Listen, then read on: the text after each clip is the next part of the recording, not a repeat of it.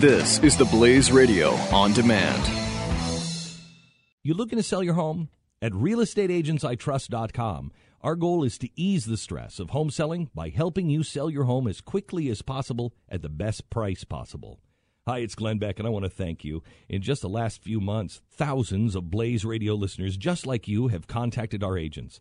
So if you're thinking of selling your home, or if you want help buying a home, go to realestateagentsitrust.com and let our individually selected agents earn your business. realestateagentsitrust.com.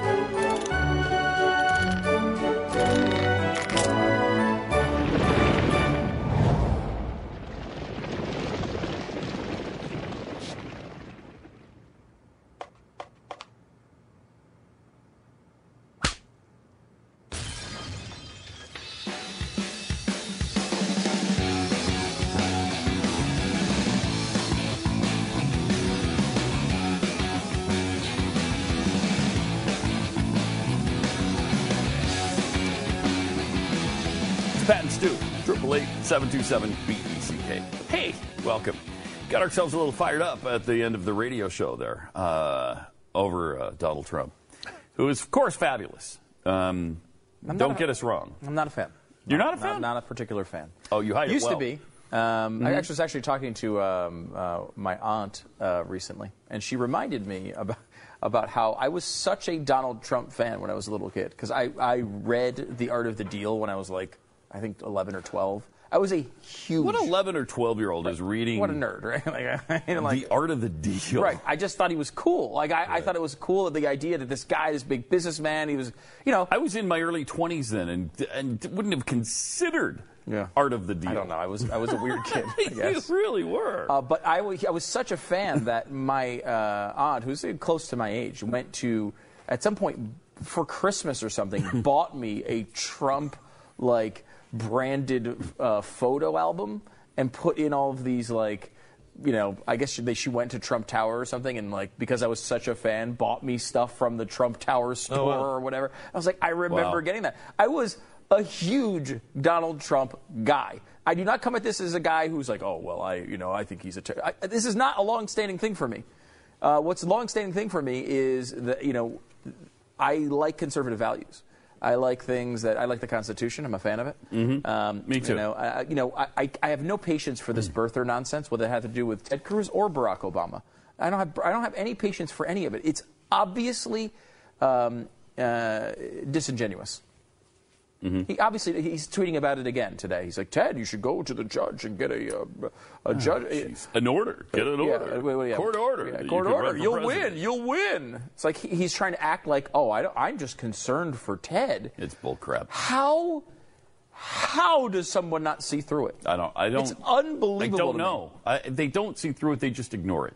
I guess They just ignore it. They don't just- care. it's Uh, every- Trump supporters don't care. it's every bad thing that, Hmm. that Democrats have said about Republicans Yep. coming true. That's the problem. every bad thing. It's really the problem. They don't care. And- I mean, and, and every criticism that Republicans have had over over every leading Democrat figure, Donald Trump is guilty of. Whether Mm-hmm. it's uh, shady personal life stuff. Remember the old Bill Clinton thing? Oh, well, personal life does matter. Oh, the president, you has to have has to be able to be able to believe him. He can't be a liar. Well, this guy has been on every side of every issue. He's lied a million times. He continues to lie to this day. His personal life has been a shambles many, many, many, many times. His business life is corrupt. Uh, and it has been for a long time. Oh, well, what about uh, Romney? He's a flip flopper. We can't vote for Mitt Romney because he's a flip flopper. This guy has flip flopped more than 7,000 lifetimes of Mitt Romney. More than 7,000 thousand lifetimes. He's flip flopped so much, he's gone from Democrat to Republican to Democrat to Republican to Democrat to Republican over and over and over and over and over again. Whoever is in front of him that will benefit him at that moment. Then there's, uh, you know, the Constitution. Well, Barack Obama doesn't care about the Constitution. He doesn't care. Donald Trump doesn't care about the Constitution at all, as I think Rich Lowry proved pretty convincingly in the article Glenn read, uh, Third Hour of Radio, if you missed it. Uh, search for uh, we can tweet it out from um, from uh, the Pat and Stu account, but it was um, uh, Obama's or the right's post constitutional moment. Com- he's completely right. And All of the things that, that have come out and we've been complaining about over the last two decades, Donald Trump's guilty of all of them, worse than the people that were being criticized for them, and everyone ignores it. Rand Paul proved it during the debate. Mm-hmm. Uh, shot him down on a constitutional issue. I think it was, um, uh, it, well, it was. It was killing the families of terrorists, just indiscriminately killing terrorist families, unconstitutional. Well, okay, so I guess we're not supposed to do anything about it. Well, no. What he's telling you there is you can't do that, okay, it, because of the U.S. Constitution. Uh, Trump didn't care about that. He didn't address the constitutional issue at all, nor has he on anything he's ever said. Uh, so it, it's pretty obvious that he just doesn't he doesn't give a crap. Another guy um, who we thought was going to be running, and we would have to kick around a little bit in this race, and we don't have to kick around in the race, and it's kind of too bad, is uh, Joe Biden. And he was in an interview uh, with an NBC affiliate in Hartford, Connecticut uh, yesterday. And he talked about, uh, at the very end of this interview, um, the potential that everybody was considering about him running for president. Here's what he said. It's not been a very illuminating campaign so far. Any regrets to not throwing your hat in the ring? Sure, I regret it every day, but it was the right decision for my family and for me. Hmm. And wow. uh, regrets it every um, day. And I plan on staying deeply involved, and uh, um, it's uh, we've got two good candidates. So Martin uh, O'Malley sucks. He's got two good candidates. Uh. you're saying Bernie Sanders, a socialist? Is a good candidate? Really? That's fascinating to me. That's a vice president of the United States saying a socialist is a good candidate, meaning, I guess, he's okay with him being president. A socialist. What has happened to America? And then, yet, on the other hand, about five seconds before the uh, clip you just saw, he's calling out Donald Trump and Ted Cruz for the outrageous things they've said during this campaign. What? Uh, okay, you could say that about Trump, but what had, what is Ted Cruz? Name one thing that's extreme or outrageous that's come out of the mouth of Ted Cruz. Um, you want one? I mean, I can think one. of one thing right off the top right. of my head. Yes. Uh, stealing Donald Trump's idea for a wall. First, that's the top one, right, right off the top of my head. That is true that no one on earth had thought of a wall or a fence on the U.S. border with Mexico until Donald Trump that's unbelievable. Four months ago. That seriously is unbelievable. Passed in a law. It's not even, it wasn't even considered in a it's law. one of the craziest things I think I've ever heard. It, but it's, mean, it's, it's, yeah, it's complete denial. For him and, to be that into himself, that narcissistic, and that unaware of what's been going on for so for decades. And he's like, "Oh, I just came up with this. I flew out my ass last September." No, Donald. People have been trying to do this for I don't know how long. I, it's it's pretty amazing. Meanwhile, yeah, there's apparently again, I, I, just to throw this in real quick sure. before we go to meanwhile. Yes, go ahead, please. Go back and Hit look us. at the speech that got Donald Trump in trouble initially, where he's like, "Oh well, Mexicans, you know, letting all these rapists." I love this point. If you're going to make the same one, yeah. It was a throwaway line. It really the border was. was a throwaway line in the speech. Yeah. He's like, ah, and you know, he's listing off everything. He's just listing off every generic conservative cause that everyone talks about mm-hmm. because he's conservative that day and he's all you know blah blah blah taxes and business and uh, and uh, the border and uh, and because he described the border in a way that was deemed controversial by the media, talking about rapists uh, coming across the border, which you know. And we defended him actually. Yeah, we actually defended him time. on that point. Yeah. I mean, he didn't say it eloquently, but he. No, I he mean, didn't. it's a point. There obviously have been criminals that have come across the border. Some of them have raped people. Yeah. Uh, so we actually defended him, and people, of course, don't remember that. None of the Trump supporters remember that. Nope. Uh, but you know, it was a throwaway. He moved on to something else. Like it wasn't like I am doing this campaign because of that. The media made his campaign about that issue. He embraced it and has run with it. And ran with now, it. look, uh, the point, the one valid point people make about Donald Trump is he's pretty good at ma- manipulating the media, and that's what he did. But Mm-hmm. in reality, what is he really doing? He's manipulating the voters. He's he's manipulating the people who are supporting him.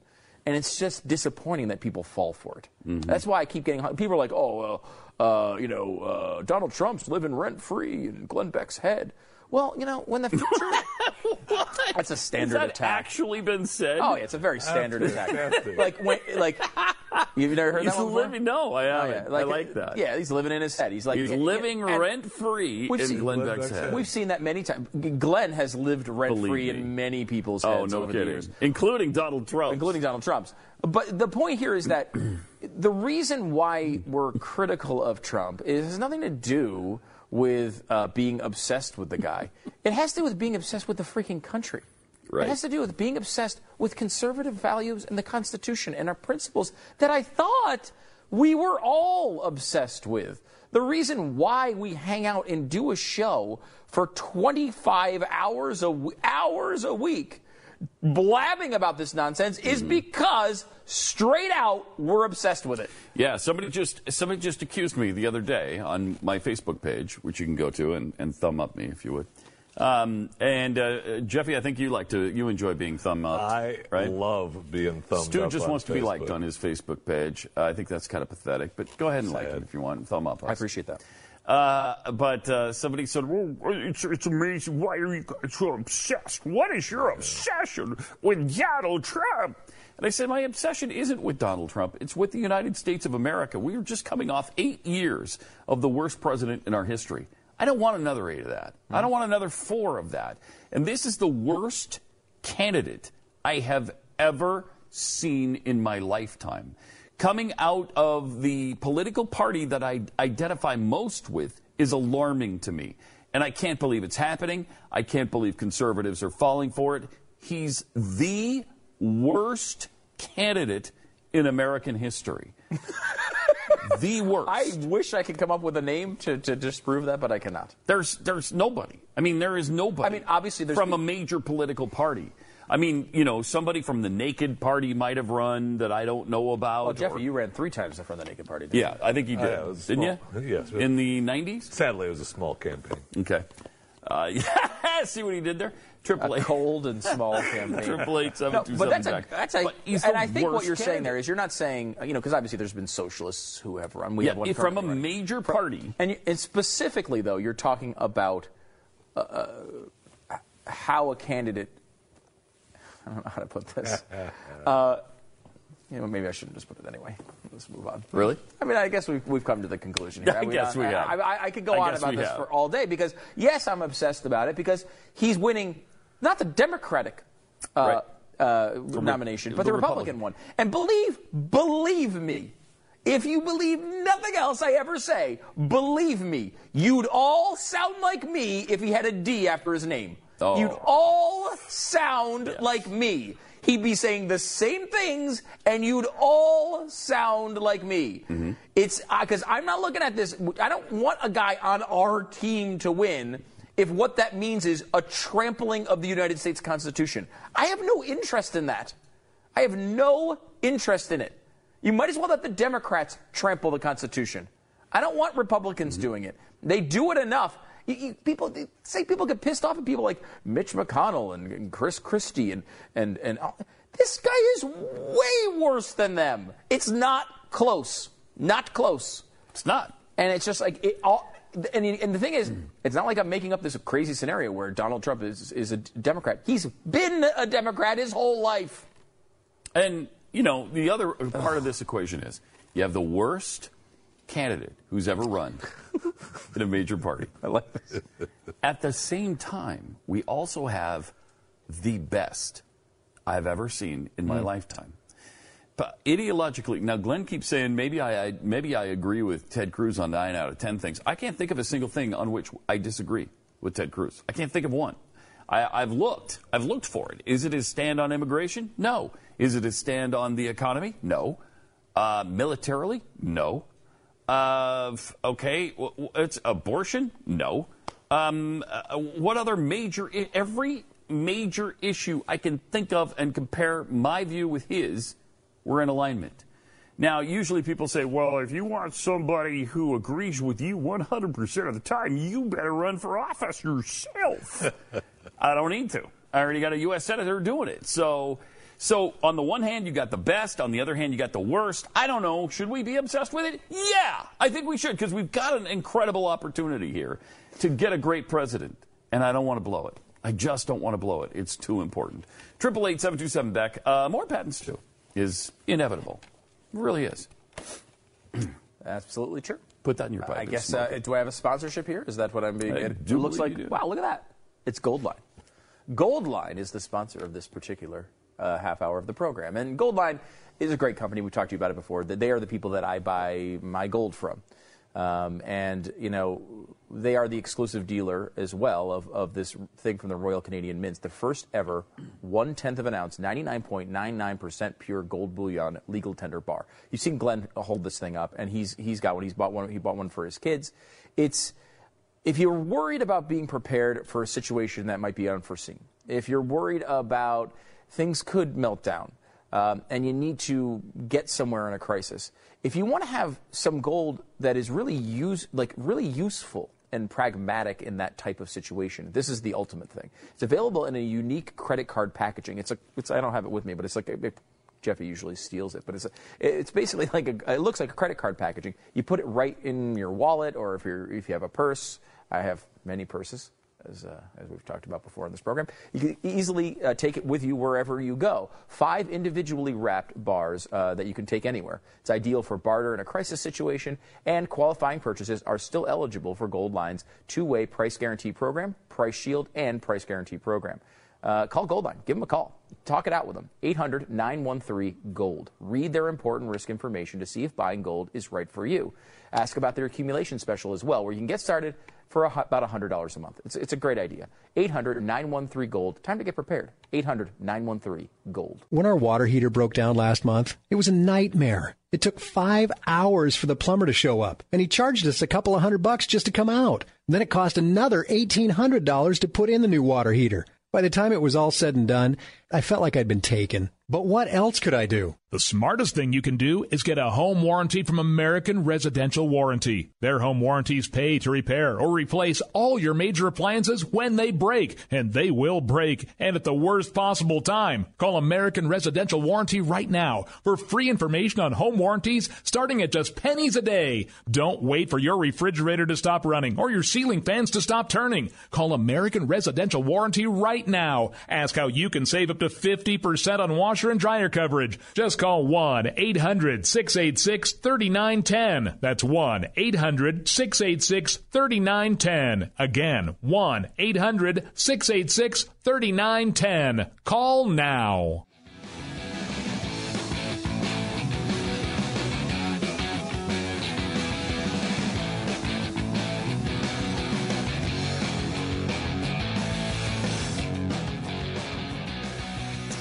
Hey, it's Pat and Stu, triple eight seven two seven Beck. uh, something's going on in uh, the wonderful world of the Clintons because one of their huge donors, one of their longtime supporters, Ron Burkle, big billionaire, uh, he's raised ten million dollars for the Clintons. Now, apparently, he has virtually nothing to do with them. Uh, he figures over the years he's raised about ten million uh, at his sprawling Beverly Hills estate. After Clinton left the White House, he and Burkle jetted around the world in an unconventional partnership that netted the former president about 15 million more dollars. And uh, Burkle got entrance into palaces and offices of world dignitaries. For years, when Clinton dropped into Los Angeles, he would only stay at uh, Ronnie Burkle's place, Green Acres, once uh, owned by film star Harold Lloyd, who I, I don't know. Uh, so anything, eh, what has he done lately for the Clintons? Apparently nothing. They never asked for a penny. Uh, he said of Hillary's campaign. Uh, I don't know why they've soured toward him or why he's soured toward them, but something's going on in paradise. Uh, Burkle says he might decide in the end to, to back the Clintons or he might not. People would expect Bill Clinton style love and attention. That's not going to happen with her. So maybe he just doesn't like Hillary. I I don't know. Yeah. Um, Well, I but mean, I, find that kind of fascinating. As bad as Bill Clinton was, and he was really Bad. bad, Mhm.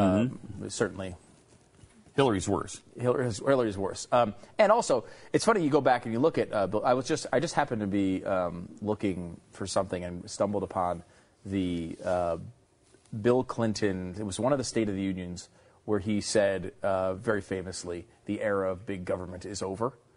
And while we all know that was a disingenuous thing coming out of Bill Clinton's mouth, and he did that all the time, mm-hmm. you listen to that speech, and it's hard to imagine a country where that was the Democrat.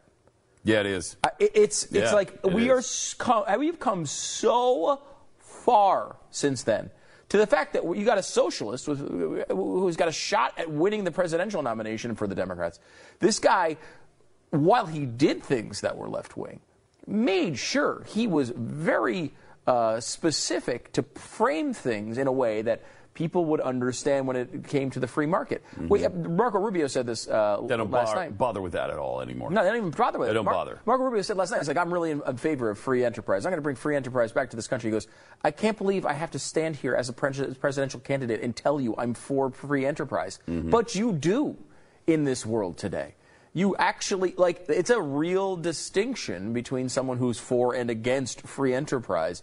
Um, and you can say you might, may or may not believe that out of Marco Rubio's mouth, but it's actually true. You have people, I mean, Hillary Clinton, we have the, some of the biggest nomin- uh, innovations in, in the economy in a, quite a long time, and Hillary Clinton's running against them. Things like Uber.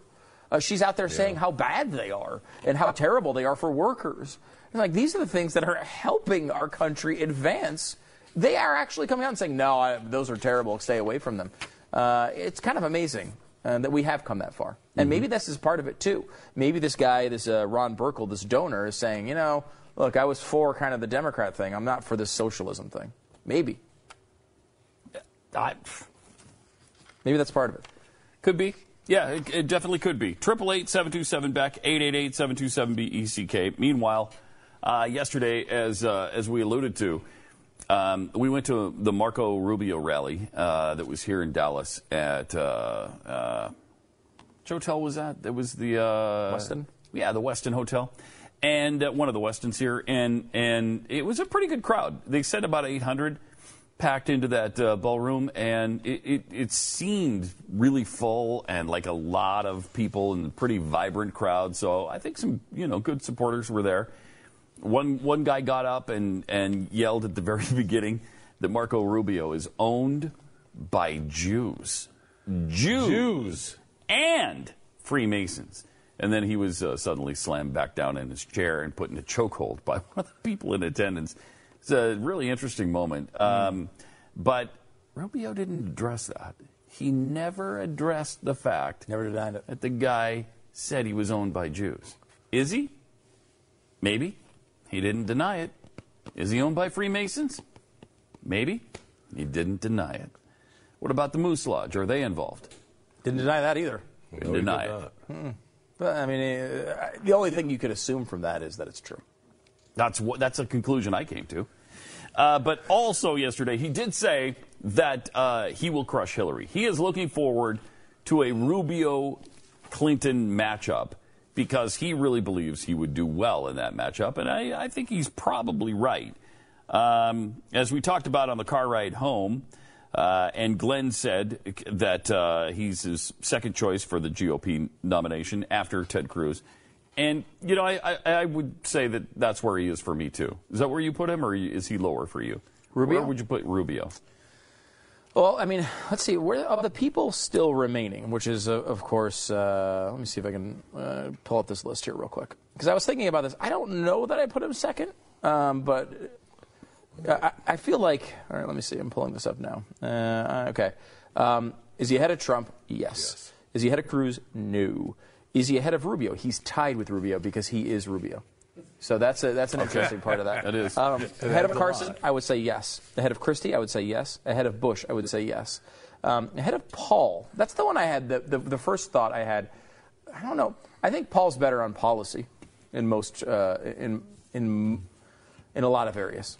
Um, I, he, I don't think he has a chance right now. Um, so that makes me think, well, electability. Right. He's got. A, he's the guy with a chance. You know, like there's a four there's a four uh, way build up right now. This is an interesting uh, point uh, in New Hampshire. Four establishmenty, uh, as they're being portrayed, candidates, um, of which Rubio is clearly the most conservative. Um, uh, there's four of them going to battle uh, in, or maybe you can argue five in New Hampshire, and they're all bunched together. Rubio at 15 or 14, uh, Christie at 11, Kasich at 10, Bush at 8, and you can maybe throw Fiorina in at five. Um, of those five, first of all, Rubio is the most conservative, Mm-hmm. but second of all, you, if you add up, uh, you know, these people, they're way ahead of Donald Trump. The, that vote is being split between a bunch of establishment people, and if they don't coalesce around someone Mm-hmm. like Rubio, uh, they're going to wind up with either Trump or Cruz, and they're not going to be happy with that. Um, now, so I, so I would say to me, maybe I really do think we need more of the libertarian flair. So uh, for the moment, I'll say I'll, I'll put Paul second and, and Rubio third, but they're real close. I mean, I, I, to me, there's a, uh, quite a separation between Cruz and anybody else. Me too. Um, but I think that second group is Rubio and Paul. I, I would have I- would have put Santorum in there at some at the bottom of that. But He's dead to me now. He's really well. First of all, he's dead to me because it was now stupid. dead ad. to me. But, but that's not really a policy complaint. It's just an annoying thing about him. Um, but yeah, he's down. He's down in that group with I think you know Santorum or Fiorina at this point. Neither. Right. Neither. Um, uh, you know, Christie. You know, I think both of them I would still pick above Christie, Kasich, Bush. Um, Yes. You know, but I, I think right now, I mean, I'd probably put him third. But I could. You want to convince me he's second? I can. I can deal with that. I think I could vote for three guys that are left. Uh, you know, obviously Cruz, definitely Rubio, and I and and Rand Paul's probably the third. Would you be able to vote if he got the nomination, Ben Carson? Yes, I think so. Yeah, I th- I vote against. Hillary, yeah, I'd have to, and just and You then gotta- hope that he learned on the job, which he'd have to do because he's not there. Because we all have this adjustment that will happen, and Mm-hmm. people ask us about this all the time, particularly as it relates to Trump. What will happen when you get to that that final election? There is an adjustment that happens to all of us in this period Mm-hmm. when we have no longer the choice of a great candidate versus this candidate. Uh, and instead, we have a terrible candidate versus candidate. Your mind will adjust. I actually believe that will happen in uh, in this race with any of these candidates. They'll all seem better than they do now. Then, however, you can't make up the ground with Donald Trump with me. There's absolutely no way I will ever cast a vote for that guy. Now, Rubio, I think my guess is a. I think right now I could cast a vote for that guy. By the time the election comes, I'll probably love the guy. Like I, will I'll slide even further. Um, You know, if Rand Paul is a nominee, I have a couple of problems with Rand Paul and policy. By the time he was a nominee, I'd probably love the guy. Um, Yeah. You know, or at least by the time the election came up. You know, Ben Carson. Right now, like I, I don't think Ben Carson's the right choice. To be perfectly honest, Uh, I don't, think, Ben could beat Hillary. yeah, I mean, he polls pretty well against him, but I think it's more of an know. unknown uh, Republican type of thing. Um, you're right. I don't think he could. I think he would make too many missteps. Um, and you know, but you know, honestly, when it comes down to it, I think I could vote for Ben Carson. Um, you know, could I vote for uh, you know Mike Huckabee? No, under no circumstance am I going to do that. I'm done with that. Yeah, I'm not going to do I that. I don't care. either. He can't No. move me enough. There's not Plus, enough. he has no chance to win. And he has no chance to win. Also. Just no chance. But a lot of these, I mean, these is that you got to believe. Let's just say Trump is his own thing, right? Mm-hmm. Then there's Cruz, Paul, Rubio, or maybe Rubio, Cruz, Paul, um, Carson, etc. And that conservative plank. And then there's establishment where you can maybe put Rubio. Some people are putting him there. Uh, also Kasich, uh, Christie, Bush, Fiorina. You got to believe one of those people is coming out of each one of those planks. Trump is there. He's, he's the guy there. We think it's Cruz, although you never know. And then somebody out of that other plank. It could be Rubio. And if it is Rubio, that's incredibly good, I think, for uh, the party because then you have someone who's pretty conservative, that is the establishment guy. And that's pretty good. Uh, but it could be Christie. It could be, uh, I don't think it could be Kasich, but it could be Christie. It could be, I, it could probably still even be Bush. It's not going to be, um, you know, I mean, it could be Fiorina maybe even. It's not going to be, obviously, George Pataki. Uh, but we got to believe that there's going to be some level of candidate out of those three planks.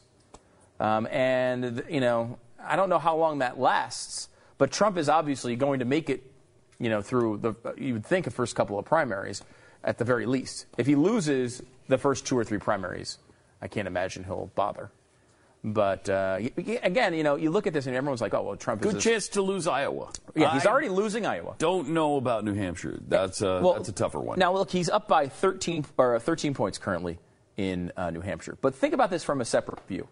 He's got 27 percent, which is about what he has in uh, in Iowa. He just has one candidate beating him in Iowa. Mm-hmm. Here, he's beating the candidates. But as I just described, Right. the four establishment candidates destroy him if they're not split. So is he strong, or is he just holding down the same quarter of the electorate he's had the entire time? In these early states, it does seem that way. He's a little bit higher now in the national polls, or at least the ones that are most recent, which, by the way, are freaking December 21st. When are we going to get a new poll here? Um, I would like to know what the state of the race is. We, we, I mean, we're only getting Love internet to. polls. Yeah. The, the the place that surprises me the most, I think, is South Carolina. I can't believe he leads in South Carolina. But That's South amazing. Carolina, a lot of times, seems to make their decision based on the other, like not not entirely, but is Mm-hmm. influenced heavily by those first two decisions. Because like the first two states generally whittle the field down to let's say maximum four, maybe five, but usually two. Usually you're down to two candidates, and then South Carolina says, uh, that one. Or it's down to three candidates, uh, that one. Uh, but the first two races do make a decision. And I, if I'm not mistaken, I feel like, is, is Nevada fourth? I think Nevada's fourth. Is it third or fourth? It's, it goes, it goes uh, Iowa, New Hampshire, uh, South Carolina, Nevada. I think right? so. And then you're into Super Tuesday. And that's where Ted Cruz is. Put, he's doing more events in the South than he is in Iowa right now. Um, and so he should be, if he can get to that uh, position with a, a good percentage, you're going to have, you know, a, a lot of delegates going his way on, uh, from the South. He's in. He's well positioned. He is. Yeah, he really is. Triple eight seven two seven Beck. More Pat and Stu coming up.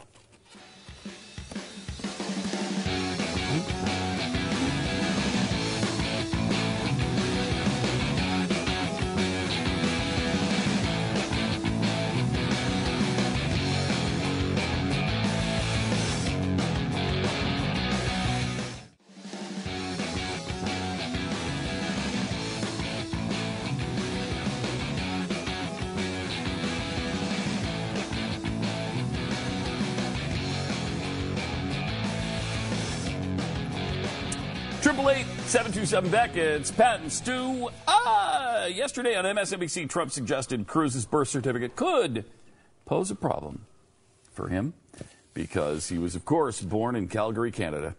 Uh, here's a look at what Trump had to say on MSNBC yesterday. There's a legal mind on the conservative side that has been saying that he has concerns that Ted Cruz A may not be qualified to be president of the United States, may not meet the qualifications Because be of where he was United- born? Because of where he was born. This is something obviously you talked about before with Barack Obama. It's something that I suspect we're going to be hearing more about in the next couple of weeks.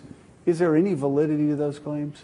Well, I mean, honestly, I hope it's not the case. I hope that's not going to be a problem for Do him. you? But I've been hearing a lot about it, and you've been hearing, Do and I guess everybody's talking about it now that he's doing better. Oh, everybody's And talking. I think that they are looking at it, and it's a problem for him, and it's a problem obviously for the Republicans because if the Democrat, let's assume he got a nomination, and the Democrats bring suit.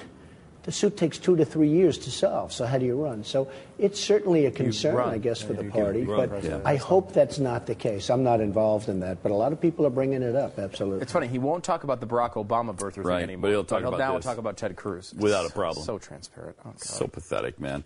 Uh, he hopes it's not a problem, though.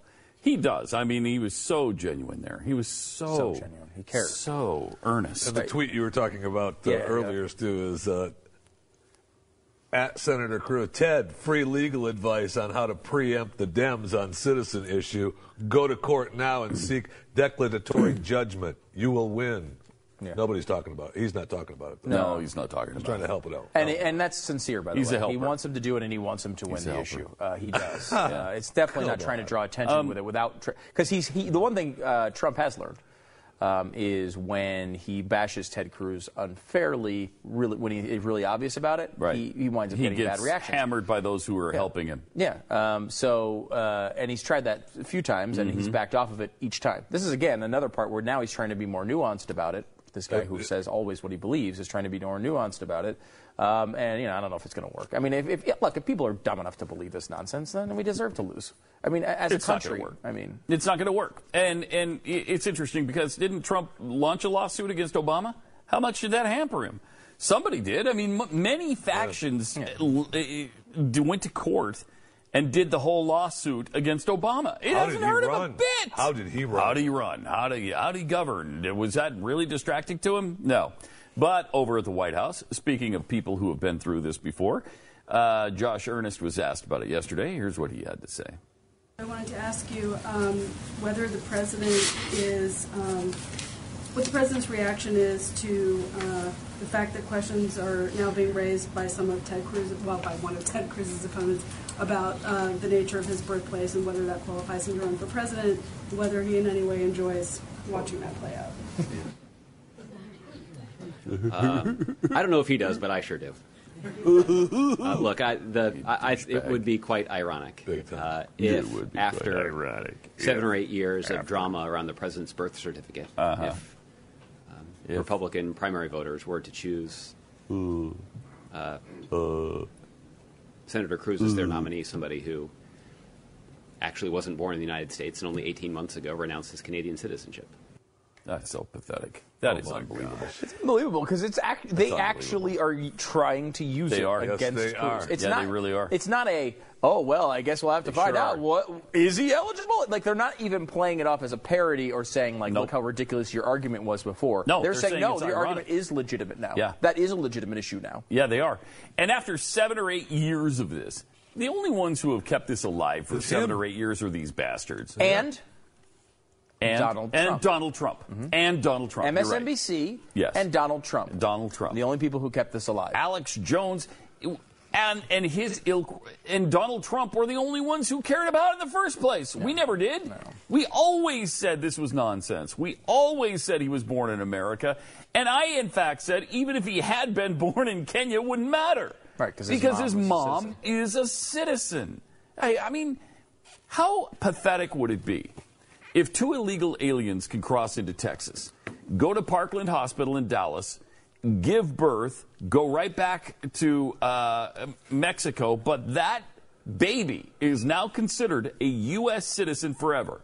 But if I and my wife go to Paris on vacation, she's eight months pregnant. Heaven forbid, because those days are, I, I think, past us. but uh, but let's say she's eight months pregnant, gives birth a little early in Paris. Is that not an American citizen? Obviously, it is, Shut up. and that's how so the law stupid. is written. And everyone who's asking these questions today knows. And everybody knows the intent of this was was to prevent foreign agents loyal to another government. At the time, it would have been Britain or France or Spain or Portugal. Now it would be Russia or China or whomever. Keep them from becoming the uh, leader of the free world. And that's what it was about. Is it about a guy who's clearly loyal to the United States, who has spent his entire existence in the United States, who loves this country and everybody knows it, and nobody's alleging he's some foreign agent? I mean, it's just stupid. It's just a stupid argument uh, and a pathetic discussion. It's, as Ted has been saying, it's settled. Especially when you consider that, you know, when it comes to our national pastime, America's team is Canadian. When you factor that into the equation, I mean, America's team, the Toronto Blue Jays, eh, they're from Canada. It's a, the American pastime. And I think that, that pretty much winds it up. Yeah, I, I'm not sure that's your strongest argument. Uh, Really? It pretty much has to, being a you know Canadian sports Yeah, I- celebrity. as a Canadian sports celebrity, am Right. I now not eligible to be president because I happen to be a huge celebrity in the Canadian sports scene? No, there's many other things that make you ineligible. Many other uh, here's Rand Paul uh, on Cruz's eligibility. Cruz has a American mom born in Canada by a Cuban dad, and now Donald Trump is wondering if there if he in fact is an American. Are you wondering? You know, I think without question he uh, is qualified and would make the cut. You know, to be Prime Minister of Canada, absolutely, without question, he's qualified and he meets qualifications. What about for your primary, your caucus, your nomination, your the White House? You know, not, I'm not an expert on the natural born clause in the Constitution, and people have various opinions. What? Some people believe it means you you- need to be are- born here. Some people serious, believe it means that you can be born in another country uh, as long as your parents are a citizen. And so we've had some previous cases of it, be but I don't think we've ever gone through the court system for the Supreme Court to decide one way or another. Oh, my It is gosh. interesting, and I That's think sometimes him. people point It out sure that it's is. a double Seriously standard in the sense that people went out hot and heavy, including Donald Trump, you know, about President Obama when there was really nothing more than conjecture that he wasn't born in the country. And yet, uh, there hasn't been really the same outrage at all for someone who actually is born in another country. Holy crap! Uh, you remember you were asking me about who's second? Uh, Yeah, is it Marco Rubio? Congratulations, Rand. You fall into third place. That- seriously pathetic. That's pathetic. That, look, Rand Paul, pathetic. as we all know, He knows better than that. He knows the Constitution. right. Yeah, I, For I'm him to expert. cop It's to. I'm not an expert on just the 14th Amendment. Shut up. That is pathetic, man. That is really, really beneath him. Yeah, that shows a guy who is at three percent. That's what that is. Yeah. right there. Yeah, it is. Because I mean, desperate. Because Trump reaches for anything all the time. That's his shtick. That's not Rand Paul's shtick. No. he's just trying to needle another. Uh, I mean, he knows he's wrong. I mean, that. okay, that's awful. you get That's away awful. with the, the uh, let, us call it an amusing line on the Canadian Yeah. Prime Minister, Right. and then you say the real thing. No, of course he's eligible. No, he doesn't do that. No. He's like, He I don't know. acts as though There are he doesn't know the. Constitution well enough to make that determination. Give me a break. I don't think it's ever gone to the Supreme Court. Did he do that during the debate when constitutional issues came up? No. No, he He's was in people's faces. I'm an expert. I've the studied reason the Constitution. why we Wow. think Rand Paul is a good candidate That's is because bad. he an is an expert expert on on the the Constitution. Constitution. Yes. That's that is bad. such- That pisses me off Yep. a lot. A lot. Really bad. I mean, even if I wasn't supporting Ted Cruz, that would piss me off because that's disingenuous. Uh, more Pat and Stu coming up. Mm. Wow, pathetic job by Rand Paul. Bye bye. I mean, that's almost Dead to me. Jeffy level pathetic. Yeah, almost. I mean, not- nothing ever stoops to that level, but Jeffy. Oh, good. Yeah. Uh, so, uh, but uh, dead to me. Rand Paul, dead to me. You are unique in that way. Thank you. Jeffy, dead to me. Je- Oh, well, Jeffy's been dead to me. Yeah, long time, long time. How long have we Oh, known get each other? Get out. Eight That's years. You're, you've been dead to me for nine.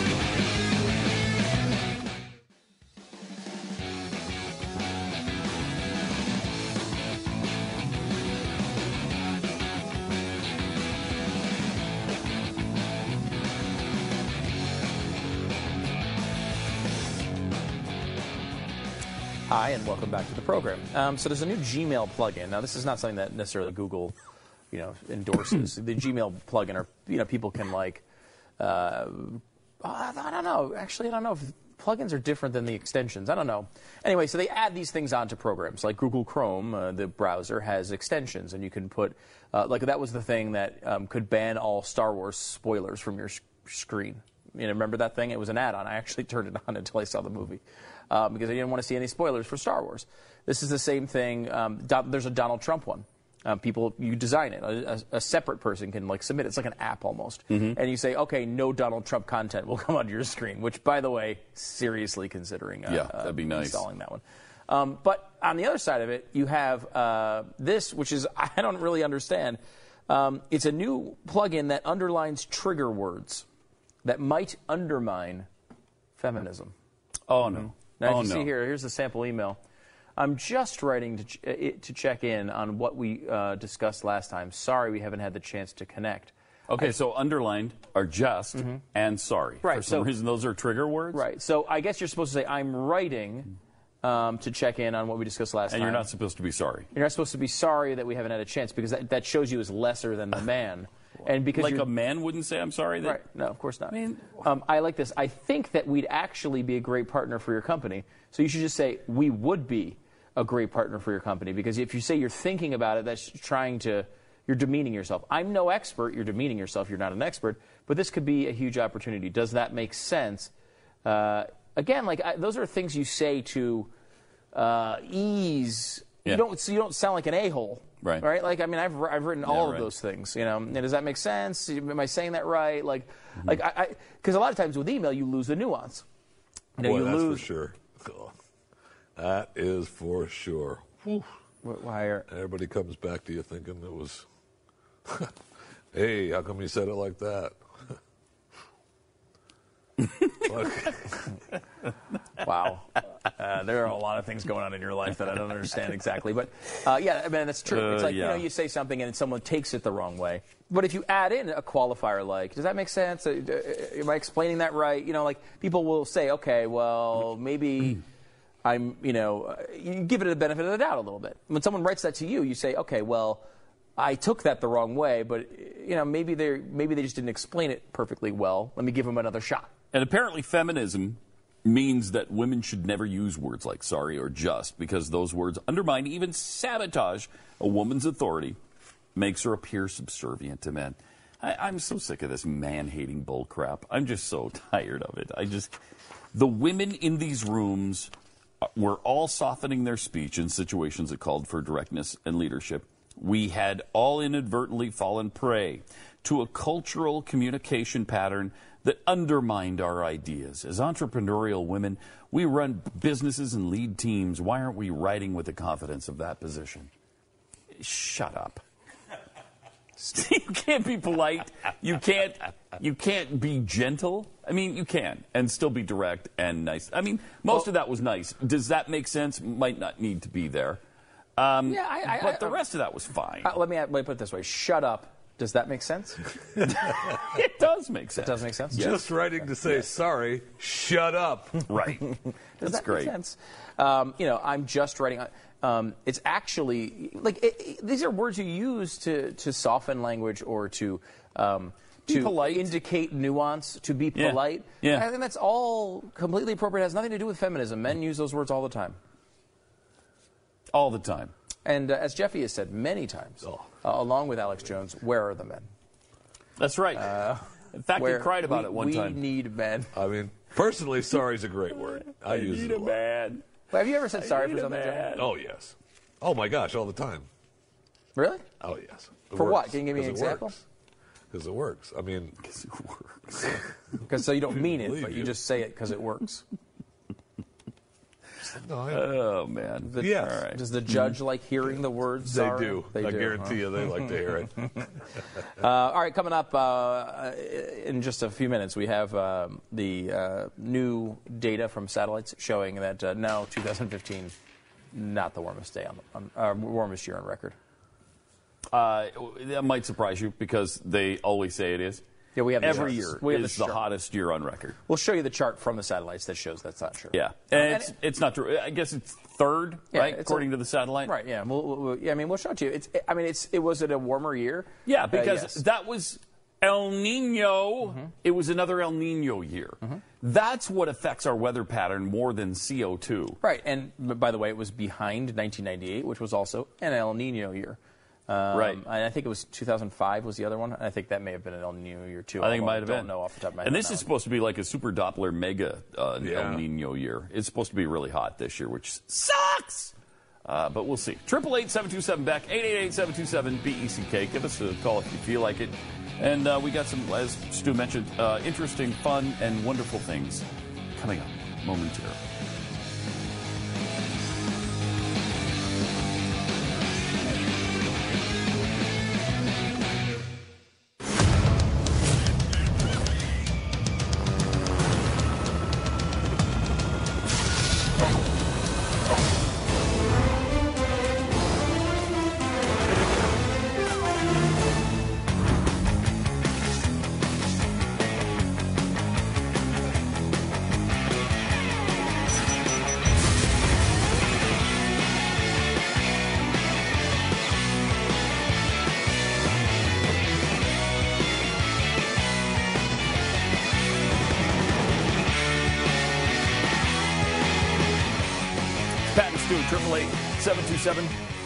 B E C K, our phone number. Uh, this is kind of interesting, as Stu alluded to. Uh, satellite data has come out now, and uh, the temperatures were a little different than we were told. Now every single year they do this, and you know that. Every year is the hottest year ever recorded, even though it's not. Now last year they said 2015 was the hottest year ever recorded, and then satellite data came out and said, well, close. It was 37th. This year, they said, oh, well, now 2016 is now the hottest year ever recorded. and now satellite uh, data comes out and says, mm, no, it's not. Yeah, here's the chart. Uh, but it is third. I yep. mean, still a warm year. Uh, third, I guess, sort of tied for third would be, uh, you know, I mean, you could see 1998. Well, again, 1998 is the uh, highest ever. That big spike in the middle is the big El Nino warning. And they Um, even put on there El Nino warming. Mm-hmm. It doesn't say CO2 warming, El Nino warming. I mean, El Nino is a real thing. That's an actual phenomenon that heats up the planet. Uh, unlike some of this other garbage we're continually bombarded with. But if you kind of glance at the red line, is if you can kind of take the blue lines out of your co- view, what you see is a very slight warning over about 40 years. Um, you know, I mean, in 1980, it was at the zero line, and the red the red line was at zero, as you see on the chart, and in 2015, the line is at 0.2. So we're talking about two tenths of a degree of warming over 36 years. Now, of course, what they won't tell you uh, here is that the uh, average global temperature margin of error is, I believe, 0.16 degrees. So it's a 0.2 degrees of warming with a margin of error of 0.16, meaning essentially it could all be nothing. Yeah. Even by their measurements. Now, I, look, I don't know. I mean, you know, is there a slight warming? I think the answer to that probably is yes. The guys who do this are really smart. Um, yeah, particularly at University of Alabama Huntsville with these satellites. I mean, they they they do a really good job with this stuff, and they're essentially the people who created this way to measure global temperature. Um, and so, has there been a slight warming? Yes. That has nothing to do with the debate, though. The debate is what causes it. Mm-hmm. What causes the warming? Is there warming? Well, sure, but what causes it? And again, the warming has been so slight; it's hard to even when have these this conversations. minuscule, when it's 0.2, it's like, is there warming? Well, my response to that is yes, so what? Yeah. So what? I mean, it's not enough to do anything to anybody. We're supposed to be alarmed over 0.2 degrees? I, I'm sorry, I can't get all excited about that. First of all, what's that going to do? Cause crops to grow more? Yes. Ooh, that scares me. Yeah, as they as they admit freely. I mean, more CO2 is going to help uh, Yes. crops uh, grow Yes. more. There and, and it's going to be a net positive till what was it, 2080? Long after we're dead. Even if they're right, it's going to be a net positive. And is there not going to be an innovation between now and then? No, we're going to all shut down. No, Okay. no innovation. All right, so we're pretty clear on that. There will be no technological advance between now and 2080. Or Yeah, I think that's about right. yeah, that's about right. Yeah, maybe 2090 we'll think of Okay. something new. All right. Yeah, because there's been no no technical uh, innovations recently. Like what was it? 2007 they released the iPhone. I mean, think about Yeah. that. Uh, Five, six, seven, somewhere in there. Yeah, I think something it like was. that, yeah. yeah. Yeah, and then the think how- how iPad far came we've come in since 2010, I think. The iPad's been around since 2010 or 2011, Yeah. one of the two. I mean, we forget how quickly things have uh, progressed. It's incredible. Have you, have you, do you still have the iPad one? Because you had that initially. I do. I, it's, uh, I don't think it's one. I think it's the next one after Right? that. iPad two. Yeah. Um, I had the iPad, the, the first iPad that came out, and we still have them around the house. The kids use them, but like you know, they're slow. And you know they, they work to play videos back pretty well. Like you know, Mhm. so if you're on a plane, they can watch a little you know cartoon or whatever. Um, they're not great for the apps because most of them in the App Store won't really work on that iPad anymore. Right. Um, and it, you know, it crashes from time to time. But it's like you look at that, it's like it, it feels like it was made in the 1700s. yeah, It's I know. like- and it was like 2010. We're talking in the era of Obama. This is like, I mean, it's not that long ago. Yeah. Right? It's like the tea, you know, when the Tea Party kind of started. It's like 2010. Think of the phone you had in 2010. I mean, I, I see, go through the garage and pick out a box of old phones Yeah. that, that we had for a long time ago, but beepers or whatever. Oh my gosh. Well, we'll That watch a movie every once in a while from, you know, a while ago, like the late '90s. Yeah, you still or beepers. or you go back and you watch Sleepless in Seattle or something, and you're like, did she just go to a payphone? Mm-hmm. Yeah. What The hell is that? Why didn't you take out your cell phone? We didn't. They weren't prevalent. They, I mean, cell phones were this big oh, back yeah. then, and, and very few people had them. I mean, it, it wasn't. It wasn't until what eight, nine, ten when everybody had a cell phone. So it looks like ancient times now when there you see a movie or or you remember a situation, a scenario under which you, there, you had to stop at a payphone or you mostly used landlines or whatever. Yeah, and, I mean- it's been so. It, it just happened so quickly. Yeah, payphones are really at that point um, now. In New York, they're so irrelevant. They're taking them out and installing Wi-Fi uh, hubs. Of course. Yeah. Why, why would you keep them up? Right? Nobody Why would you? Um, yeah, I mean, you know, I read somewhere. I think it was on Twitter or something where someone wrote, you know, people who- who are under the age of like, you know, 12 don't understand what you mean when you say hang up the phone.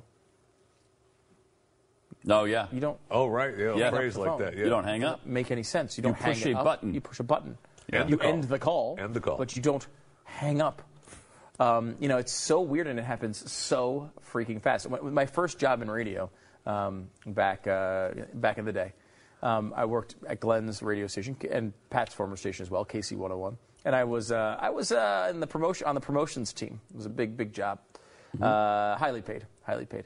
Uh, hung up Mm-hmm. Oh, a lot of gosh. hung up balloons around Oh, car my gosh. dealerships, things like that. Also did the beach patrol. It's a good gig. Oh yeah, beach I patrol. remember Beach Patrol Remember Beach KC Patrol? 101. Mhm. Yeah. Mhm. I was the beach patrol guy. Now the beach Put patrol guy everything? was is is a like it convinces you you have an on-air job. um, because the beach patrol, what you do is you go and you go to beaches with like stickers Mm-hmm. in like the, um, I believe it was a geo tracker. Remember the geo Yep. trackers? Yes. And it was like kind of like the summery sort of vehicle, and, and it's sponsored by a car dealership. And you go down to a, a specific beach, and then A1 you Toyota? call in. Prob- Probably was, um, and call in and you'd say, "Hey, um, I'm down here at Blank Beach in East Haven." And I'm just hanging out, giving all sorts of stickers, and and, and it, was, it was always for some reason famous Amos cookies. I've famous Amos cookies. Waiting on the first ten. And you just say, just come on down and say hi. I'm hanging out. And then and then Did you. you, did you? Did people really come and say hi? No, they never No, did. they. Uh, it was always just like one of my friends would, would come by because Hi. I called him separately. Uh, but like it was the th- it was basically just a commercial for the car dealership Yeah. and a way to kind of promote the station. And then you, you get some people come out and you give away a couple bumper stickers or window stickers. Mm-hmm. But that phone, I remember because it was like the size of this clipboard, Yeah. and it was like it Mm-hmm. was a base like this, and it was like this thick, and it weighed like 20 pounds, and it had a big handle on top, and you carry it. It was like lifting weights to carry the thing, Mm-hmm. and then you pull it off the top, and it had a, a cord to the big battery base. I remember that And you thing. dial in. Yeah, yeah, I mean, it was like, and it, and it was cutting edge. And Yeah. it was the saw- late just saw 90s. It Yeah, wasn't where did I 1960. Oh, I, the first uh, Lethal Weapon movie, he uses one. The very first Lethal Weapon movie, he stops the car. Yeah. Danny Glover stops the car and gets out uh, along the road somewhere in this stupid movie, and he is carrying one of those and is talking on it. And I remember, oh my Holy god. Yeah, it's amazing. Uh, Well, I remember at KC 101, that's where I first became aware of, because it was, I don't know, 94, I think, I, when I first became aware of the internet. It was 93, 94, and it, it was the AOL Yeah? Yeah. dial up thing, and and so you'd, you'd get on Everybody had AOL. 14.4 baud. Yeah. You'd, it would, it would, and then it would connect to the internet, and then uh, I had no idea what you did on the internet, uh, but but supposedly you could get email from listeners now, and so we were setting up these accounts. And I remember if if somebody sent you a photo and you clicked on it, it took a week and a half to download. It- I think it just I mean, downloaded. and so you. it's that seems like ancient. That was 20 years ago. That was just 20 years ago. So in the next 20 years, what the hell are we going to come up with for for global warming purposes, or you know, for renewable energy? Go- there's going to be so many technological advances. Probably something that we don't even have on the board right now that we don't even understand can happen will happen Oh, yeah. either by accident or somebody just uh, you know an idea is uh, inspired in their mind and they come up with it and Yeah. and then it revolutionizes the world Oh it's gosh, going to happen You talk about um, It's gonna happen. We were talking about uh, shows, television shows yesterday. Um, there's a new show coming out called Second Chance, and uh, it's, it's on Fox or whatever. And I watched the sneak peek preview did. of the show. first episode. Yeah. And uh, my but gosh your television viewing but is unbelievable it's, well, it was a sneak peek. It was free. It was Fox. I mean, whatever. I where catch do you it. get the time for this I mean, you have seen literally. I was uh, every out. show. I was sitting in a, every in a show on painkiller Netflix. haze. You have watched start to finish. No, I had no, every no, show, I have every episode, every series of everything. It's incredible, is it not? It's true. Still, it is true. It's true. I marvel Are at the you stuff watching you've seen. shows when we're on the air? anyway, what was your point? No. Go ahead. Um, in this program, Mm-hmm. like uh, Continuum, we watch that show and we Yeah. the technology that they have, and we in, So cool. Now this show, Now has- the basics are there. The fundamentals are there for that. Correct. And this show has a, a Google like company Mm-hmm. using technology that brings a human back to life after death. Oh, Okay? wow. And I mean, that's the premise of the And what's it show. called? Second Chance. All right. And they bring, they technically bring the guy back because he's the perfect blood match for his sister who is sick. Mm-hmm. But if we're, and they're promoting all this other new technology in the show, if they're promoting that on a TV show, it's already here. Well- we're way beyond that. already. no, it's not. That's yes, not it is. already here. yes, it is, Stu. What, what I think it is safe to say is that a lot of times some of the futurists will will advise on those shows. Yes. And uh, Yeah. they'll tell you what's on the drawing board or what is possible or what we think is coming around on the horizon. Yeah, you'll notice No, that I it's here. in the 70s they were talking about lightsabers, and still lightsabers are not here. Uh, Since the 1950s, they've been talking about flying cars. You'll also note yeah. not so much. So your rule is No not exactly cars. a hard and fast Sorry, rule. No, No, they're not exactly. already here. But I do know what you're saying, and, and it's true. Like this stuff does happen really fast. And, It and I- does. what I always find um, adorable about the global warming uh, argument is that conservatives are always painted as this anti-science group of people, people who don't care about science, they don't understand science, they don't believe in science.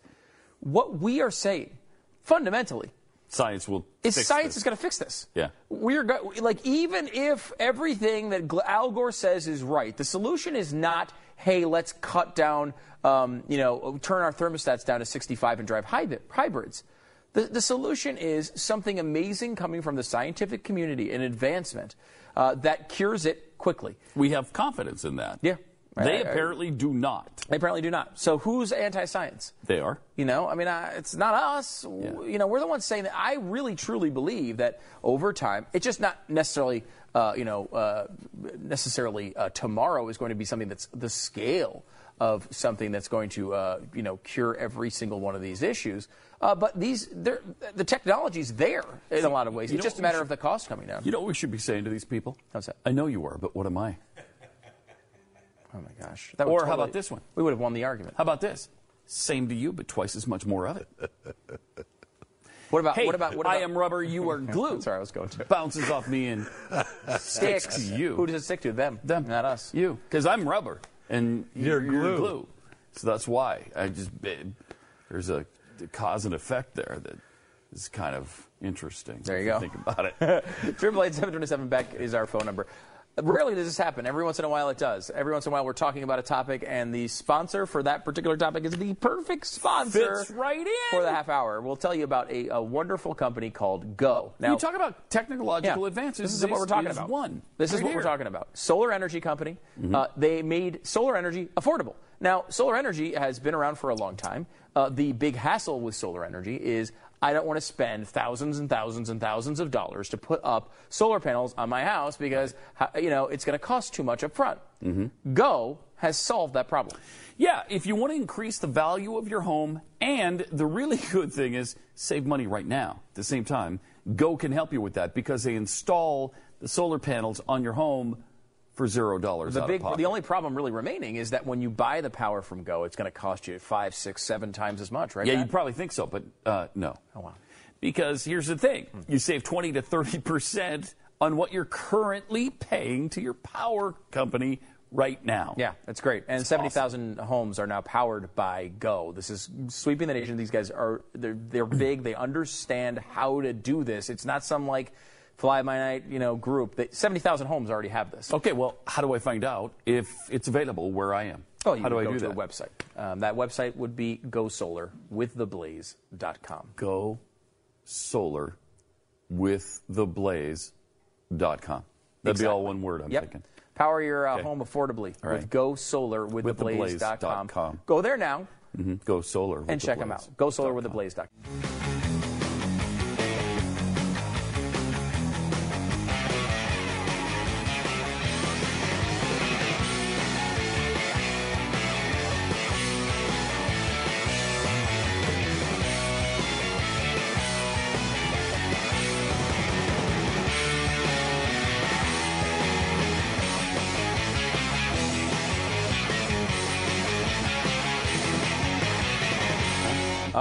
to it. Triple eight seven twenty seven Beck is the phone number. Yes, sir.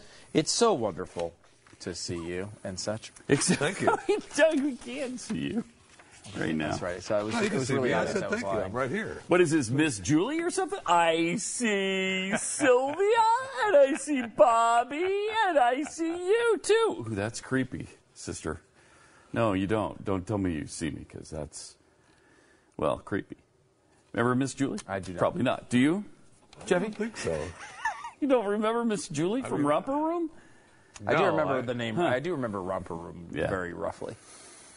Was It it, was a while Room? ago. And there was uh, Electric Factory. Wasn't that a show too? Yep. Electric Factory? Electric Company? Electric Company. yeah, Electric that's Company. I think. Reading Rainbow. Reading Rainbow. Yep. Yeah. Indeed. I Yes. I kind of remember some of those shows. Yeah, yeah.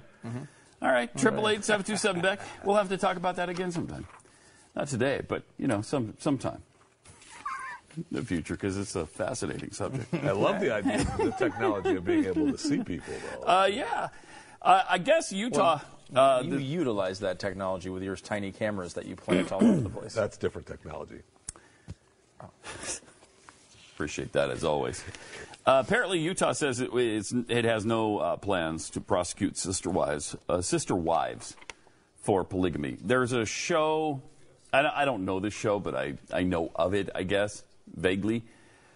Like all four of those women uh, are his wives. Yes. Is that the deal? Jeffy, do you watch this show? Yes, I do. I watch the show because it's a show. Thank you, Jeffy.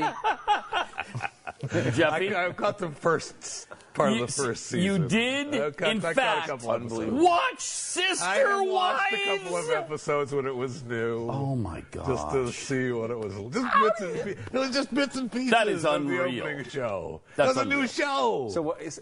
You don't have It to. was- It's, there's was no constitutional ago. requirement for you to watch a It was show. well, it was a long time ago. So what is the show about? It's about a reality There- show. Yeah. And so they're just, they, I mean, they all live at the same place, right? Yeah, I go. They, I think they've moved up now to where they have some different homes for them. They don't necessarily live in the same house. Is he ri wealthy? Oh, yes. I think he- there's a, got 'em all worked. There's a lot of money in those households because you know it's He's like got- a, you know right because I remember Sometimes. sometimes I remember um, uh, Oprah did a special about this a, a long time ago and and she featured some um, ha- families that were doing this a family that was was doing this and they lived in a, Mm-hmm. a, a mansion it was a lo- it was a lot of space but they had like 20 people in the mansion so Yeah. when you think about it that way it's like yeah, well anyone any 20 people can buy a nice house Well, some of them are well-to-do. Uh, some of them are very much not. Yeah. Um, but uh, he, d- do they claim to be Mormon? Uh, Or not? I don't remember.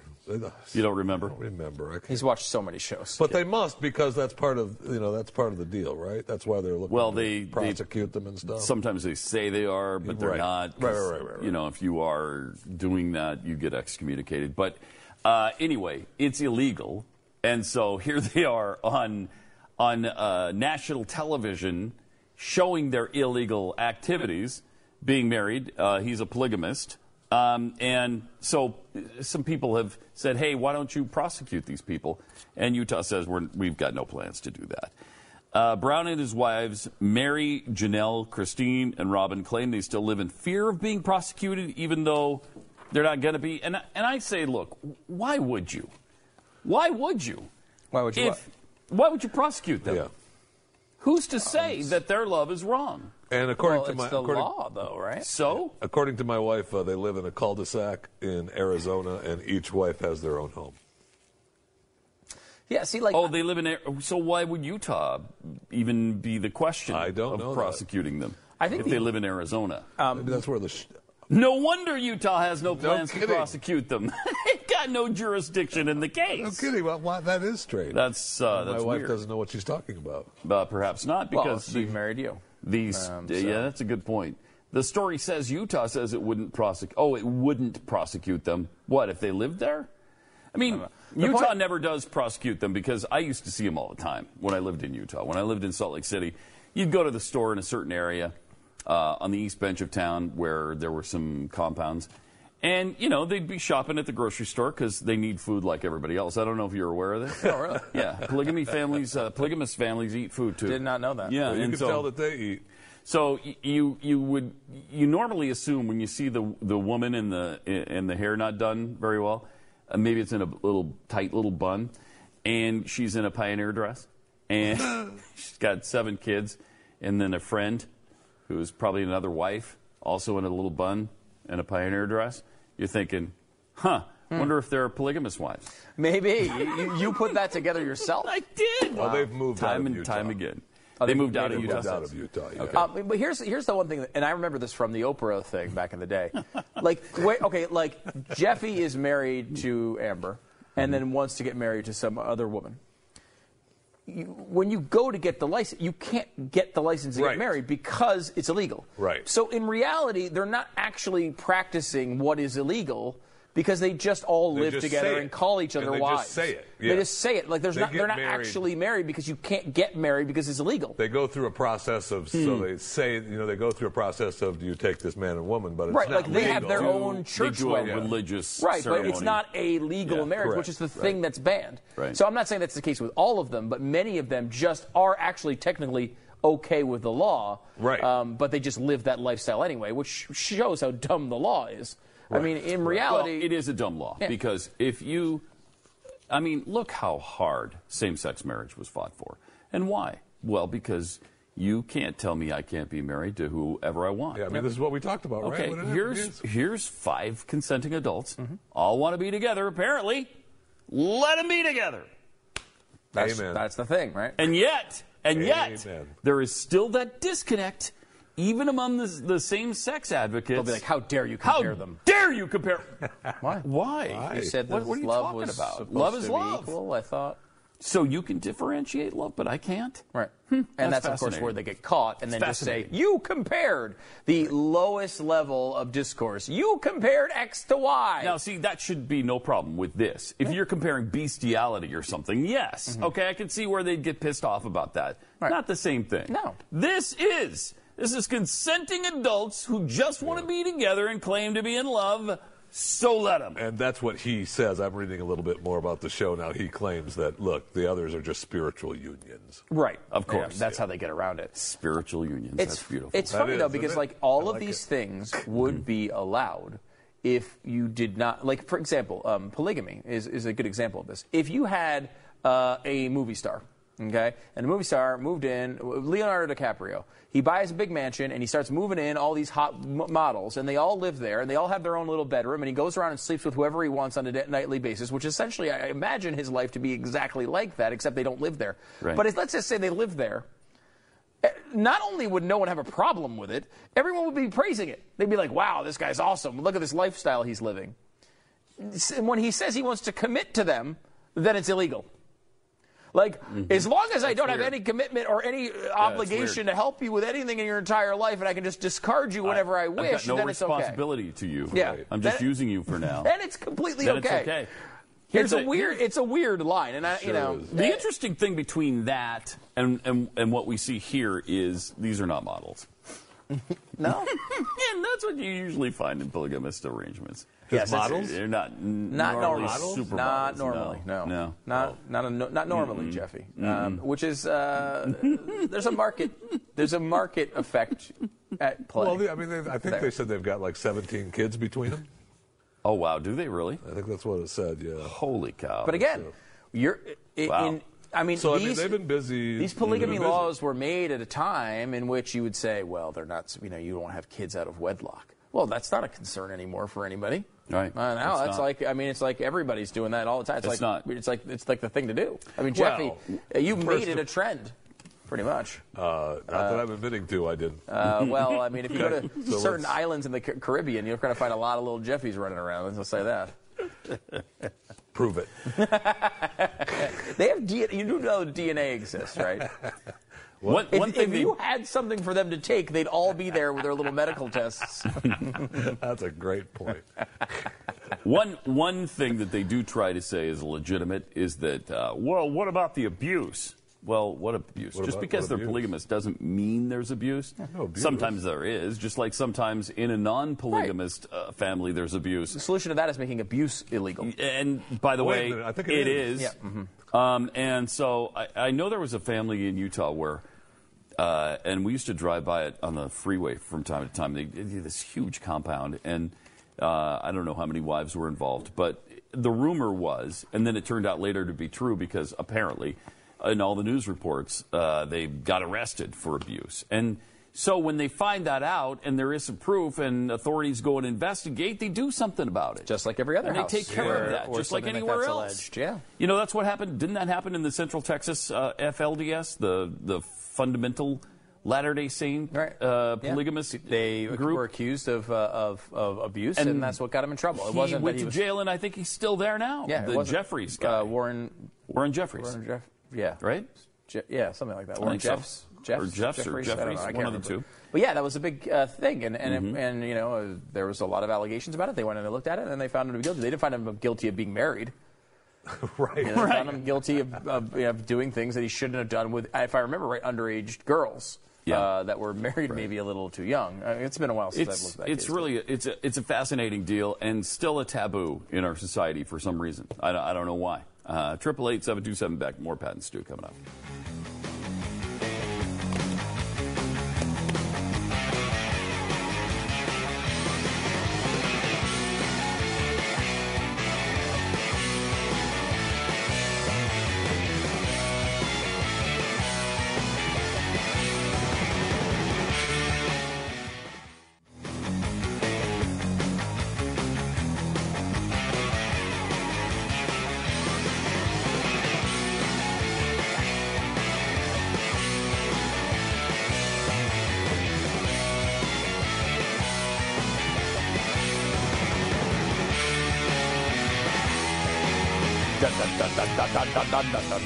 That was good. Thank you. It was. Uh, Wow, that's really nice. I, I thought that was just I was just honest off no, the top of my it was head. actually really good. We've Wow. recorded it for posterity. It'll be Very good. released as a single soon. Uh, Triple eight seven two seven Beck, it's Pat and Stu. Uh, this is kind of this always fascinates me. I love the super volcano thing, especially as it applies to Yellowstone. For some reason, Yellowstone is a super volcano. I mean, who knew? Uh, they always have these eruptions. You know, all the geysers going off. So obviously, there's something going on underneath the ground there, and it could uh, potentially be uh, catastrophic to the planet. Uh, instances of volcanic eruptions are at their highest uh, in the last 300 years, and scientists fear that a major one could kill millions and devastate the planet. And it's a fairly real possibility. You know, we always hear about this Yellowstone supervolcano thing. It is. Uh, it measures 34 by 45 miles. so this is. That's a pretty big 34 miles God. by 45 miles. yeah. And it poses a major threat to the Earth and the survival of humans. A bigger one than asteroids, earthquakes, nuclear war, and global warming. Well, global warming, shut up. There are few real contingency plans in place to deal with it.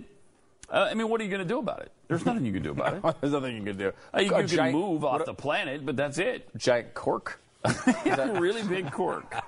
Is that possible?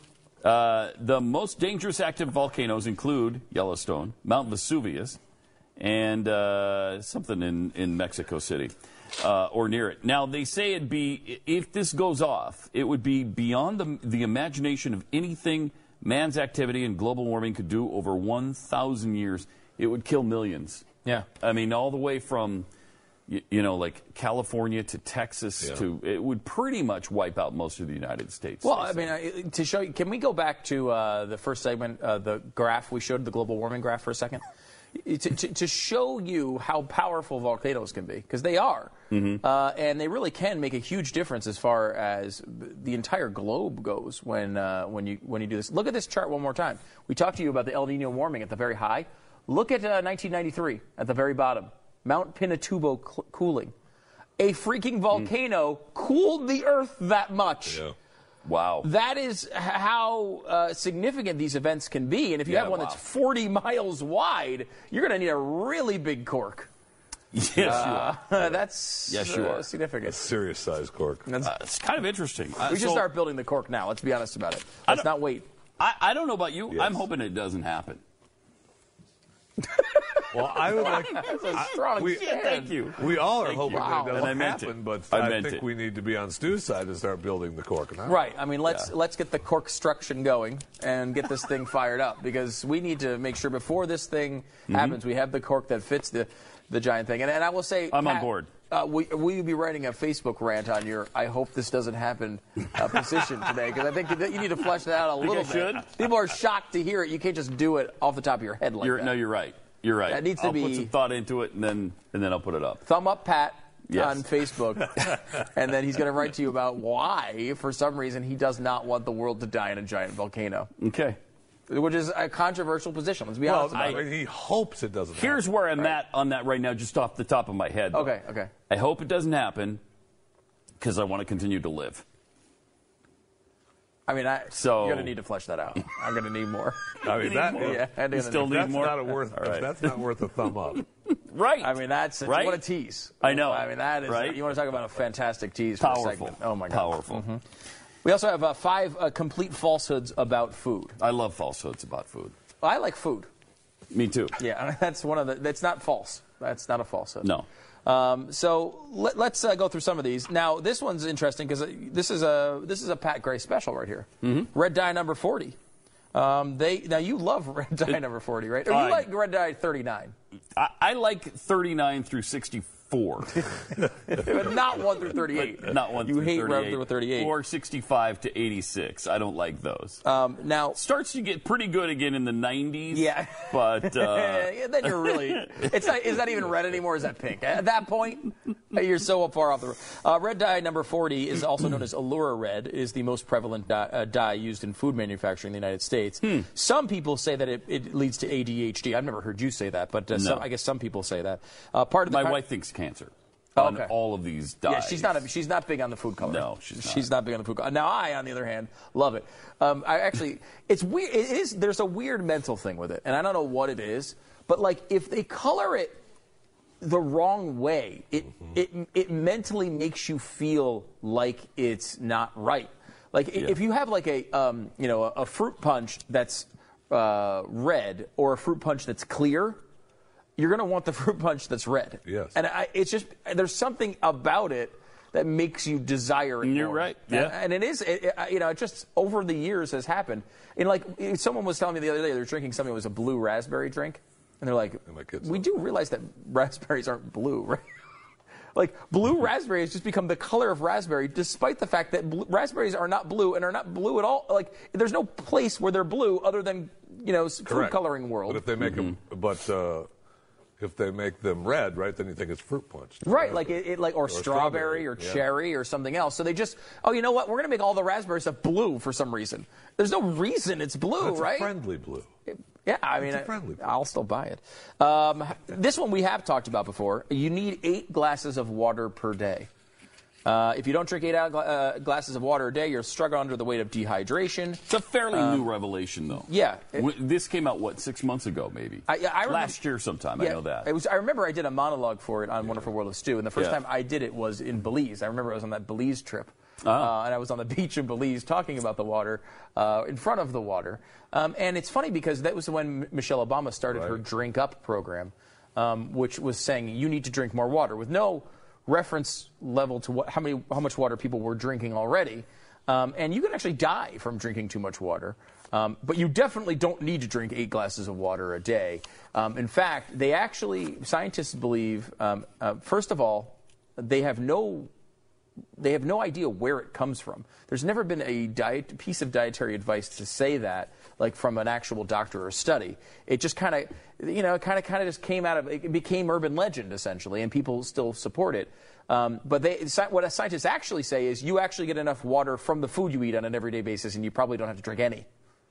And not to mention, the other things that you drink that are liquids count.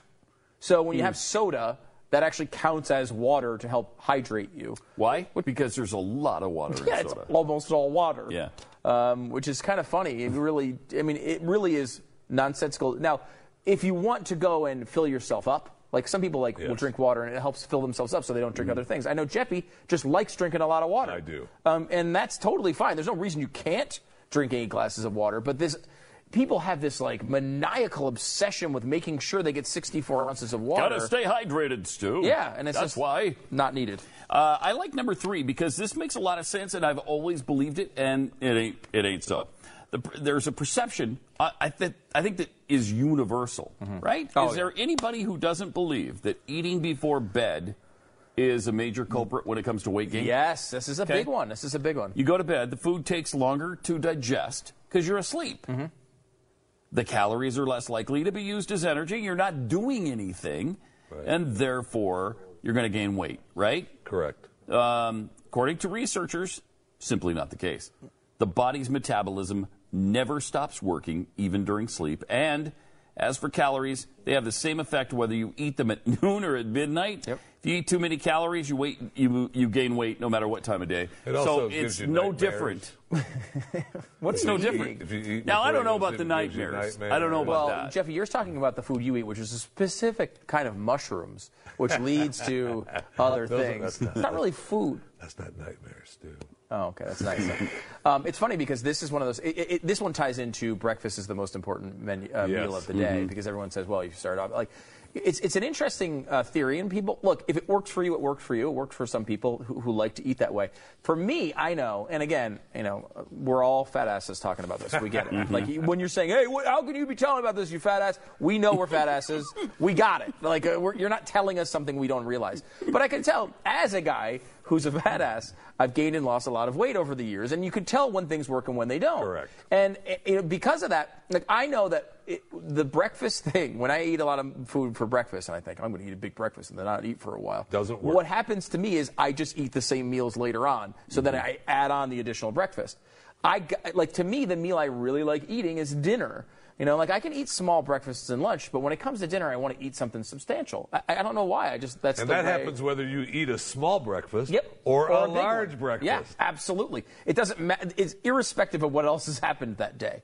And because of that, you know, it doesn't matter. And it's funny because, um, you know, my wife is, is she's like Miss Healthy Eater and, and has lived by this don't eat right before you go to uh, bed thing uh, forever. Um, and, and I kept saying to her, like, you know, it's, it's, it's not about like, w- what time you eat it. It's just a matter of, you know, how many, whatever calories you eat during the day. And she didn't listen to me at all until Jillian Michaels said it. Oh, then all of a sudden, okay. it's magical advice that everyone knows about. And it's just calories in and calories out. All of a sudden, it was magical and smart. now, some would say maybe you should listen to Jillian Michaels, who has like 1% body fat instead of me. But it, and maybe that's smart. But the, the issue with that is, of course, it wasn't coming from me. It's coming from every time they've studied this. This is what they keep finding. And, you know, you don't have to beat yourself up on that stuff. And you can't help but notice that Jillian is in fairly good shape. Yes. You know, so she might know something. Don't know. Yes, she is in pretty good know. shape. She's She in is pretty, good, shape. Yeah. Uh, brightly colored vegetables are better? No. It's true that vibrant vegetables like kale contain greater levels. That's why they're superfood. Superfood, yeah. I am kale, superfood. I don't care how Able super to you are. leap small plates in a single bound. I am kale and quinoa. Look at the sky. Does couscous get that treatment? Why does quinoa? No! That's Why does their quinoa? friendly. That's their friendly dog, couscous. kale is uh, my wife was on gets it. such a kale kick for a while, and then she discovered what I knew from the beginning. It's nasty. Mm-hmm. It, it it's bitter. There's nothing you can do with kale to cover up the kaleness of it. Yeah. You could dump it in four pounds of chocolate, but if there's kale in it, it's Yeah. like, ooh, what's wrong with this chocolate? It's too much kale. It's gross. Yeah, it's nasty. much- and well- quinoa tastes like nothing. Well, there's too much kale in the kale. That's that's a Yes! big problem with kale. I don't Uh, care if it has a billion milligrams of vitamin K and uh, it, it, it turns me into Superman overnight. I'm not eating kale. See, I can do don't the, care. I can get to quinoa land though. I, some of the you? quinoa I'm fine with. I, it's No. a, it's it is a little bit like sand. I think It quinoa is. is. a little bit like sand, but I can deal with quinoa because I mean you put other stuff in it and it kind of tastes all right. Uh, where kale. Like what do you put in it to like, make it you know, okay? Yeah, you have other uh, vegetables like cheese, like sauces. Other vegetables like cheese. Oh, and cheese, not like cheese, and cheese. I thought we were calling cheese a vegetable. did for went there too. Other vegetables I was about like to go there with you. Yes, cheese to me Cheese, is a vegetable. Sugar. Uh, Yes. Okay. All right, I'm with you. Okay. Um, yeah. So I mean, that's a, that's an interesting one. That's a great one. By the I way, like uh, I should point this out. Um, I've been uh, going back and forth with a fabulous restaurant in Ohio. Uh, uh, because someone posted on my uh, Twitter timeline the most amazing looking sandwich Yes. I've ever seen. Do we have a picture of this? This is from. Uh, this is here. It is. Melt Bar and Grill. Melt Bar and Grill. Look oh at that thing. Oh my gosh. The potato bacon gosh. bomb, thick sliced golden fried potato planks, cheesy roasted garlic mashed potatoes, crispy, crisp hi- hickory bacon, creamy sour cream, it's scallion sauce with sharp cheddar with a vegetarian version available. Uh, That I looks mean, delicious. I mean, just the bread on that thing looks amazing. Yeah, it does. This place is. I'm in. is So I'm go to their- in on that. I, I wrote back to them. I said, you know, I need to franchise one of these places in Texas. They're like, uh, yeah, I'm serious. Let's do it. Immediate. I, I'm, I'm at least 10% serious that I want to bring one of these things down here. I I, don't know their- anything about the restaurant business, so I'm sure I would, you know. But I would love to. I mean, they, they know about it, right? Yeah. Yeah. Just bring it down. I just, I I mean, they have ridiculous. This place is awesome. I mean, and we've we've heard about them before, and we've shown some of their stuff before, I think. Um, uh, and it, they've ridiculous like grilled cheese sandwiches and all this sorts of stuff. All these, you got to see their menu. Their definition on uh, Twitter. So I go to their Twitter page. Yeah. Because I, I knew it was coming up, and I thought, oh yeah, they they tweeted something to us. I mean, I went to their Twitter page, and their definition is Melt Bar and Grilled specializes in gourmet grilled cheese sandwiches, Oh. craft beers, and handmade cocktails, vegetarian and vegan friendly. Mm. And then it goes down on Twitter where it says, uh, followers you know, already my wife and Stu. I followed him this morning. I was like, I gotta, I'm in. I'm, I'm in. I mean, I, you know what? This whole radio TV thing, it can fall apart at any time. Grilled cheese sandwiches never go away. It's true. They're, They're always eternal. here for you. They are eternal. Uh, all right, and the last thing, the uh, last falsehood about food: organic food is more nutritious. Yeah. Yeah, I, well, I think we've always suspected that. It is more costly. It is more. it is more costly. You can get less food for your money Yes. uh, if you were looking for that. Uh, more Pat and Stu coming up. Yeah, and So- but, but as we're going to break, they actually did a study on, on the mineral content and vitamin content for all these foods to see if it was more nutritious. the No. same. No, that's exactly the same. Right? Where's my grilled cheese sandwich? Thank you. Oh, that, that was so good. Oh my God. Holy crap, does that thing look good? Right. I would go like that.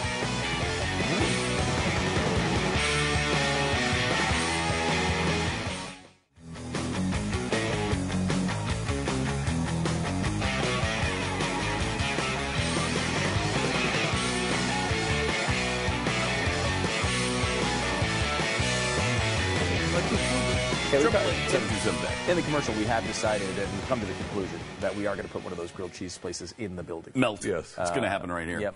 Melt Yes. is coming to the uh, Las Can you imagine? I, I, I would miss entire segments of the radio and television programs because I'd be at the melt stand so much. Well, we just what we'd have to do is we just have to end up just putting a camera there. Yeah, Yeah, right. that's So right. just- we just Yeah. do the show from the stand. Can we do that? We can do that, right? We can put a camera over there. and you can just listen to and watch me Yeah. eat Yeah. the whole time. It'd be great. Yeah, I think so. It'd be great. Uh, all right, this New Jersey school uh, has skipped a big legal battle that was threatened, and they're just they just decided they're no longer going to re- recite "God Bless America." Um, Good. At Haddon Heights Elementary School, um, staffers say it became a daily ritual for students to say God bless America after the morning recital of the Pledge of Allegiance. So they pledge allegiance to the flag, blah, blah, blah. And then at the end, God bless America. Oh no. Oh, the humanity. Principal Sam Sisano says it wasn't something the school promoted or required, it just endured as a way to honor first responders after 9 11. After 9/11. Really nice, right? It never to us, this is kind of weird, it never to us invoked any type of religious intention. Let's see, you're talking about who about- blessing about what? God Yeah, God blessing, blessing America. America. Um, but yeah, so they're not going to do anything now, right? They're just no, going to so say, all right. the ACLU came to him and said, "That's our Constitution." The usual bull crap. Yep. And that everybody buys into, scared them away, and so they said, "Okay, we'll stop doing it." Um, and uh, while we're here, I mean, I have a couple of seconds before the end of the show. Um, one of the biggest home runs hit after 9/11, hit by a man who finally gets into the Hall of Fame, Mike Piazza. Oh, right. Uh, he's, he gets in, and, and I mean, an absolute should have been first ballot Hall of Famer, uh, Mhm. all-time great catcher gets in, also, as well as Ken Griffey Jr. He had the taint, though. The taint But he is shouldn't tainting have. everybody. Yeah, but And so- not Ken Griffey Jr., who gets in with the highest uh, voting percentage ever. Wow. And the first number one overall pick to ever get into the Hall of Fame. God bless America.